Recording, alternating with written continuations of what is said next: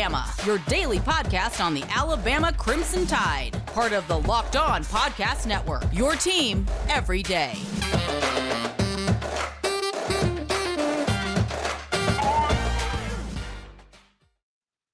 Hey again, everybody, and welcome back into Locked On Bama. Luke Robinson, that's me. Jimmy Stein, that's him, usually, but it's not today. Today, we're going to upgrade a little bit. I say that very loosely because I've already screwed up two things in this video. Uh, I, I was so excited to show Brian Passink, the color commentator for Alabama basketball, our new intro, and I flubbed it completely, and I have no idea how to edit it. Brian, welcome to the program. Good to be with you uh yeah this is this is pretty standard issue for jimmy and i but um anywho i think it's for jimmy and me i'm, I'm a stickler about that for some reason uh of course brian alabama coming off the big win over south carolina yesterday um it th- that game could not have been any more of a of a snapshot of alabama's season than it was you you get up 25 points which is the equivalent of beating a Gonzaga early in the year, you know, a Houston early in the year, looking fantastic, looking like a Final Four team. Then you allow a South Carolina team, which normally can't uh, shoot at all, uh, back to the game within six. And then you go out and beat them by 20 something again. It, it this that game was Alabama's season in a nutshell, was it not? Yeah, I mean, I guess, but I mean, you, you act like that's a bad thing. We beat one of the hottest teams in the SEC by 20 points. So if that is a microcosm of the season, then it's been a heck of a season. Uh, that's a South Carolina team that had won four straight. Uh, for the first time in the month of February in SEC play since they've been in the SEC. I mean, it's unbelievable, you know, that that they've been in the SEC since 1992 and they have not won four straight conference games uh, late in the season until this season. So they're playing at a high level. I thought it would be a tough game. Alabama came out and played really well to get up 23 at halftime uh, it, against a team that was playing as well as South Carolina. Uh, was impressive. Obviously, the first 10 minutes of the second half uh, were not played at the level that Nate Oats wanted it to be played at. But you got to give South Carolina a lot of credit. They were coming in confident, playing their best basketball in a number of years, uh, and they they played well, got back in the game, and Alabama responded in a great way, pushed the lead back out to 20. So, um, listen, a, a 19 point win against a team of the caliber of South Carolina that, although they're not currently projected to be an NCAA tournament team because of the way they were playing early in the season when they had some injuries, but now that they're healthy, Jermaine Couisnard is back playing as well as anybody in the SEC. Uh, that was a big game for Alabama against a quality team and to win by 19 points, in my opinion, was very impressive. Oh, I don't think there's any doubt it's impressive, and I, I wasn't trying to. Um, uh, I was really more saying that uh, this this team. It always seems like uh, right now people are waiting for the other shoe to drop. I think for the most part, everybody has been saying, at least the basketball fans I talk to, and Jimmy's the same way as I, that we keep talking about. You know, eventually our shots are going to start falling. And when they do, we're going to be hell. You're not going to want to play us. There, our shots are going to start dropping. Beginning of the Kentucky game, it looked like, okay, this is the game. And then they fell off. And beginning of the South Carolina game, the entire first half, really, it, they're falling. And you're like, okay, here we go. And then you let them get back within six. And it's that's what still puts that doubt, I think, in fans' eyes. Um, South is a really good team. South Carolina is fighting for an NCAA berth. Those are always the most uh, tenacious teams to play, but the teams that know they're they're, they're desperate. And South Carolina is not bad at all, and they've got a great coach. So I think it's a very uh, important win and, and an impressive win. And look, Alabama is squarely at no less than a six seed at this point, no matter what happens from here on out, and probably can get to uh, God, I, I don't know if I can say they can get to a three, but they can get to a four for sure. And um, so it's a damn good season, but it's just uh, in the season, there's been a big roller coaster. It's, it's just crazy. You know, I, Luke, I, we've known each other forever, and uh, I love giving you a hard time, and, and today will be no different. Um, you know, I have to disagree with you on, on a lot of what you said. I mean, you know, when the shots fall, this team's good. When they don't fall, this team's not very good. I mean, when this team defends, they're really good, whether the shots fall or not. Alabama has had some of its best shooting performances of the year in losses. Made 14 threes against Kentucky, made 14 threes against at Auburn, and and lost both of those games. Uh, and they've they've won some of some of their toughest games when shots have not fallen. Uh, so you know th- this team lives and dies by the defensive end, and you know that, that's not as fun to say as living by the three, dying by the three. But it, reality of this team, when they defend, they can body uh, because even though the shots have not fallen from three at the rate they did a year ago, this is one of the two the best two point percentage shooting teams in the country with the ability of Jahvon Quinerly uh, to get to the basket. J.D. Davison, uh, Keon Ellis can can score at the rim and and also from three. Jaden Shackelford, although he's one of the top three three point shooters from a makes and percentage standpoint in the SEC, he's really improved his ability to score at the rim. Charles Bediako's been super efficient uh, around the basket, catching lobs from JQ and JD. So Alabama offensively uh, has has been pretty consistent this year. Now, have they shot it consistently? No. Uh, but where this team has struggled on the is on the defensive end. And listen, I'm just not going to be frustrated by the ups and downs of the year because if you look at the the history of Alabama basketball, which is a storied history, and I and Luke, I know you're very familiar with the fact that Alabama is the second winningest program in SEC history behind Kentucky. And now Kentucky's got a pretty big lead, but somebody's got to be second, and it's Alabama. With that being said, if Alabama holds at a five seed, is the current projections, this will be the second time in the history of the program that Alabama's gotten back to back NCAA tournament top five or better seeds. Uh, it's only it happened in 91 92, 30 years ago is the last time it happened. It's only happened once in the history of the program. So last night at, at a senior night, Nate Oats was commending uh, his seniors and what they've done over the last couple of years. And depending on what happens uh, the rest of the way, this this era, these couple of years, has to a chance to be historic in terms of Alabama basketball history. Obviously, uh, a lot to be played yet. We'll see how that unfolds, but uh, this to to be in a position where you know we're the the month or the calendar is about to flip to March. Alabama's projected to be a five seed. There's no bubble talk. Uh, last year was a two seed, a SEC championship uh, in the regular season of the tournament. I, am just not going to be frustrated by the ups and downs and, and be complaining too much about a potential five or better seed in the NCAA tournament. No, and again, I, I, there's no doubt there are a lot of people complaining. I, I certainly hear that. Uh, that is all over the place. But I do think you you mentioned the Kentucky and the Auburn games. Um, in the first half of both those games, now I know they had the lead at half of Kentucky, if I remember right, or it was very close, like a one point game, one way to the other. And the Auburn game was extraordinarily close at half too. And the second half is where things went awry and the shots were off and and the defense probably wasn't playing very well but you're probably you're arguably playing in two of the toughest venues in college basketball right now. So i mean again not the end of the world to lose to what was then the number one team in the country and kentucky who was as hot as anybody uh, at the time alabama played them. Uh, by the way those 91 92 teams boy I'm, I'm glad you brought those up. I wish i could get somebody that played on them on the show. That'd be fantastic. Is it Luke, is it a coincidence that the last time it happened, yours truly was on the team? I mean, listen, people want to give credit to Wimp Sanderson and and Robert Horry, Hollywood, Latrell Sprewell. Hollywood, yeah. But we know, we know, without me encouraging those guys and and dominating uh, in warm-ups, you know, never never would have happened. Okay, on a completely unrelated segue, I swear. Did you? Th- how cool was it that all the seniors, Britton Johnson, et cetera, they all got to start yesterday? Awesome, loved it. And you know, first of all, I want to compliment all involved in that decision-making process, which it, it Nate Oats uh, for him to start the seniors. It's not something that's common. I mean, sadly, you you would think senior night start your seniors, especially when you have five, uh, but that's just not typically the case. You know, maybe they get to play a little bit at the end, uh, but it, it, it was really cool to see those guys start.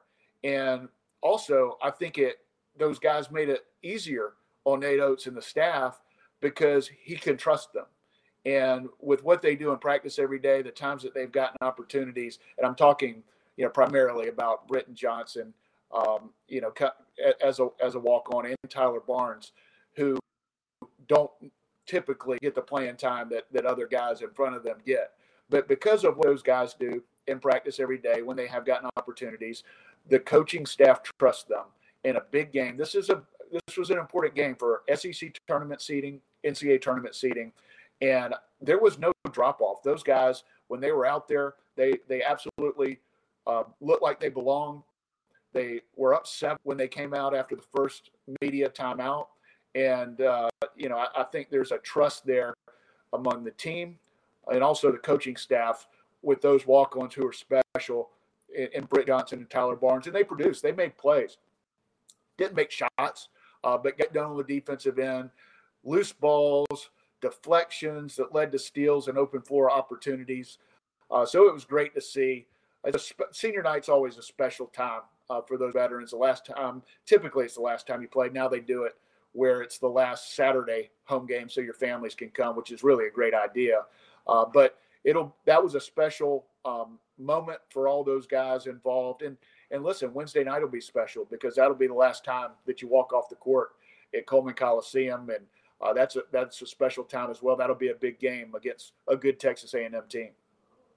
Yeah, Texas A&M team that just took it to Ole Miss. I'm really shocked to see that. Um, and also kudos to Britton Johnson for going out there, man. He got his hands on the ball three straight times. All three times they were going up. He didn't. It didn't matter. He was jacking that thing, man. Uh, and I, oh, I, was I was there for it. I, I dig it. Um, you know, I, I, said in a podcast earlier about Jusaun Holt. Um, I can't remember which game it was, but he had a nice game where he played a lot of minutes and he was only like one of two from the field.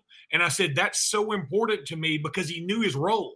Uh, you know, a lot of times when you're a freshman um, and you get out there, or a guy that doesn't play much, you know, at any year, you don't play much, you get out there and you want to throw it up because you're like, I don't know when I'm going to play again. He knew his role at the time, and hopefully, you know, he'll grow to, to be a much better player. But you got to start somewhere. But for Britton Johnson, this this is the second to last time he's ever going to play at Coleman. You better throw that thing up, buddy. And I was I was there for it.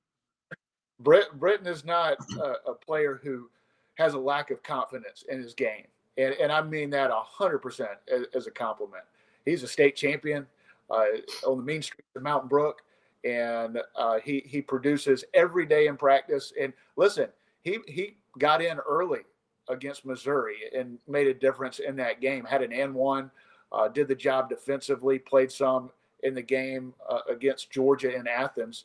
So uh, he he's been there. Tyler Barnes over the course of his career uh, has so much respect from his teammates, and Britton does too. but these guys not only work hard, uh, but they're leaders in the locker room, in the practice gym, uh, and they're good players. Uh, those are those are two guys that when I, I, had I was not surprised at all that they played well, they played aggressive, and they played with confidence because they're good players and they know it, and they help the team. And I thought set the tone for the game on Saturday.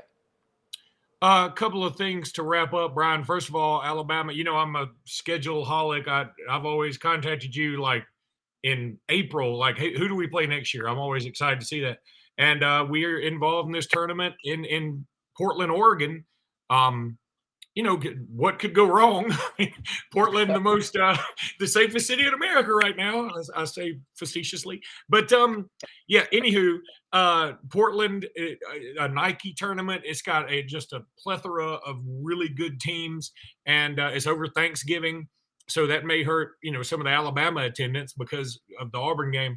But uh, yeah, I mean, that, I, I, think it's a great field. I know you're excited about that, and also touch on very quickly the Noah Gurley's announcement that he's returning, which I think is huge. I, some people, some people have sort of met it with uh, indifference, and I, I'm like, you can't, we can't say enough about how important this is for next year's success to me.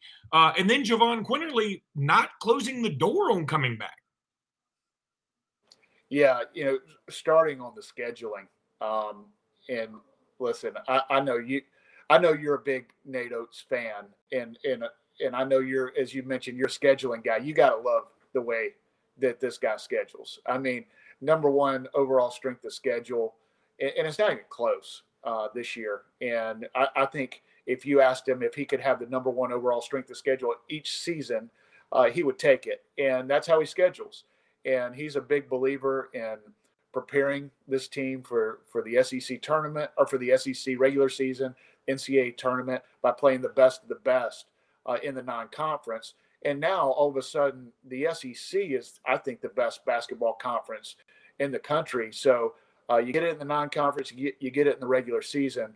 Um, but his belief, and I and I agree with this, is that it prepares you to make a run in March, and and that is is uh, the most important part of this. You want to try to win championships in the regular season, SEC tournament, uh, but March Madness is the most special event in, in sports, in my opinion. And I, I'm hopeful that this team will be ready for that because of this non conference schedule. Next year, it's going to be no different.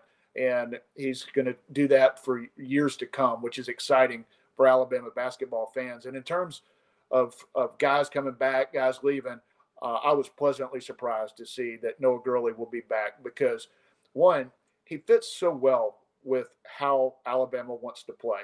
Uh, he can he can play multiple positions. He can stretch the floor. Has the ability to knock down shots. Uh, can can score around the basket. Made huge buckets late against Arkansas. Took the lead twice in the last minute of the game. So he's a veteran guy that's getting better and better. He's getting more comfortable with this style of play.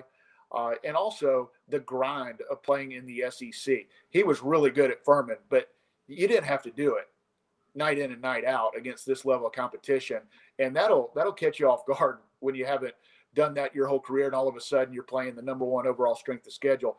Noah Gurley has gotten better and better, and and I think he's really enjoying being in Tuscaloosa, playing for Nate Oats, and and what's on the horizon in, in terms of recruits coming in and guys that are going to be back.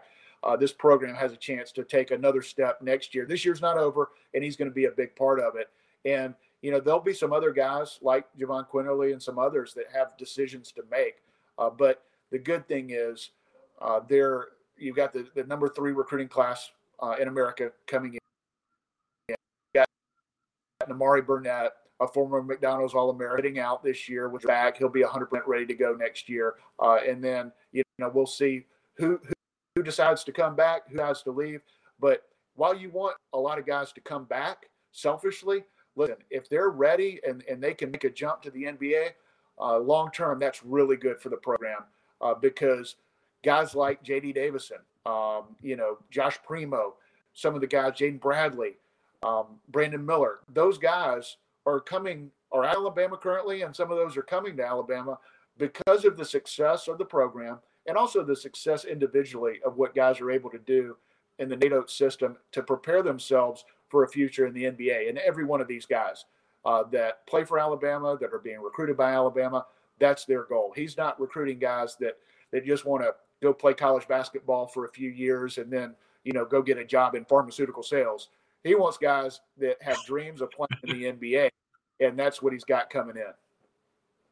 Brian, in my view, there's nothing wrong with those pharmaceutical sales guys. I think they're great people. Um, Nothing wrong. All right, Listen, buddy. Thanks for joining us today. For those who, I'm just glad Nate Oats isn't recruiting guys like me. He's he's he's stepped it up. He's recruiting big time players.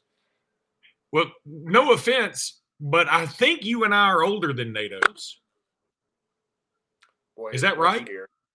Yeah. Isn't that right? By, uh, got us by a year. I mean, we've got like a year or two. We've got him by a year or two. But in but in our defense, we're super immature. So he's you know I know. like a lot older. it us. feels like he's older than us. yeah, right. Yeah, he's like a, and that's that's all that matters. Uh, but for those who don't know, Brian has a daughter, Sarah, who plays on the Mountain Brook team. Um, so you know she's she's had a tough upbringing. Uh, you know, she's been out there scrubbing, uh, but seriously, she is a really talented player. And uh, Mountain Brook, unfortunately, will not be at the finals this week. I'll be calling some games tomorrow morning. Uh, looking forward to that. Brian, if you want to make your way to the finals, we will uh, try to get you on there somehow. If you want to come out there and see somebody, it's not a banner year for prospects in the state of Alabama, uh, but they will be. Barry Dunning, who's headed to Arkansas, will be there. Well, listen, I, I don't think there's anything better uh, than than the state basketball tournament in Alabama, and I can't wait to get to Legacy Arena this week. No matter who's playing, one A, seven A, boys, girls, it is all so much fun to watch. Um, I think the state of Alabama does it as well or better than anybody in the country. So, you know, for those that haven't been, do yourself a favor, get there. It is an absolute blast. All right, buddy. Thanks for being with us and uh, roll tide. All right, Luke. Appreciate it. Roll tide.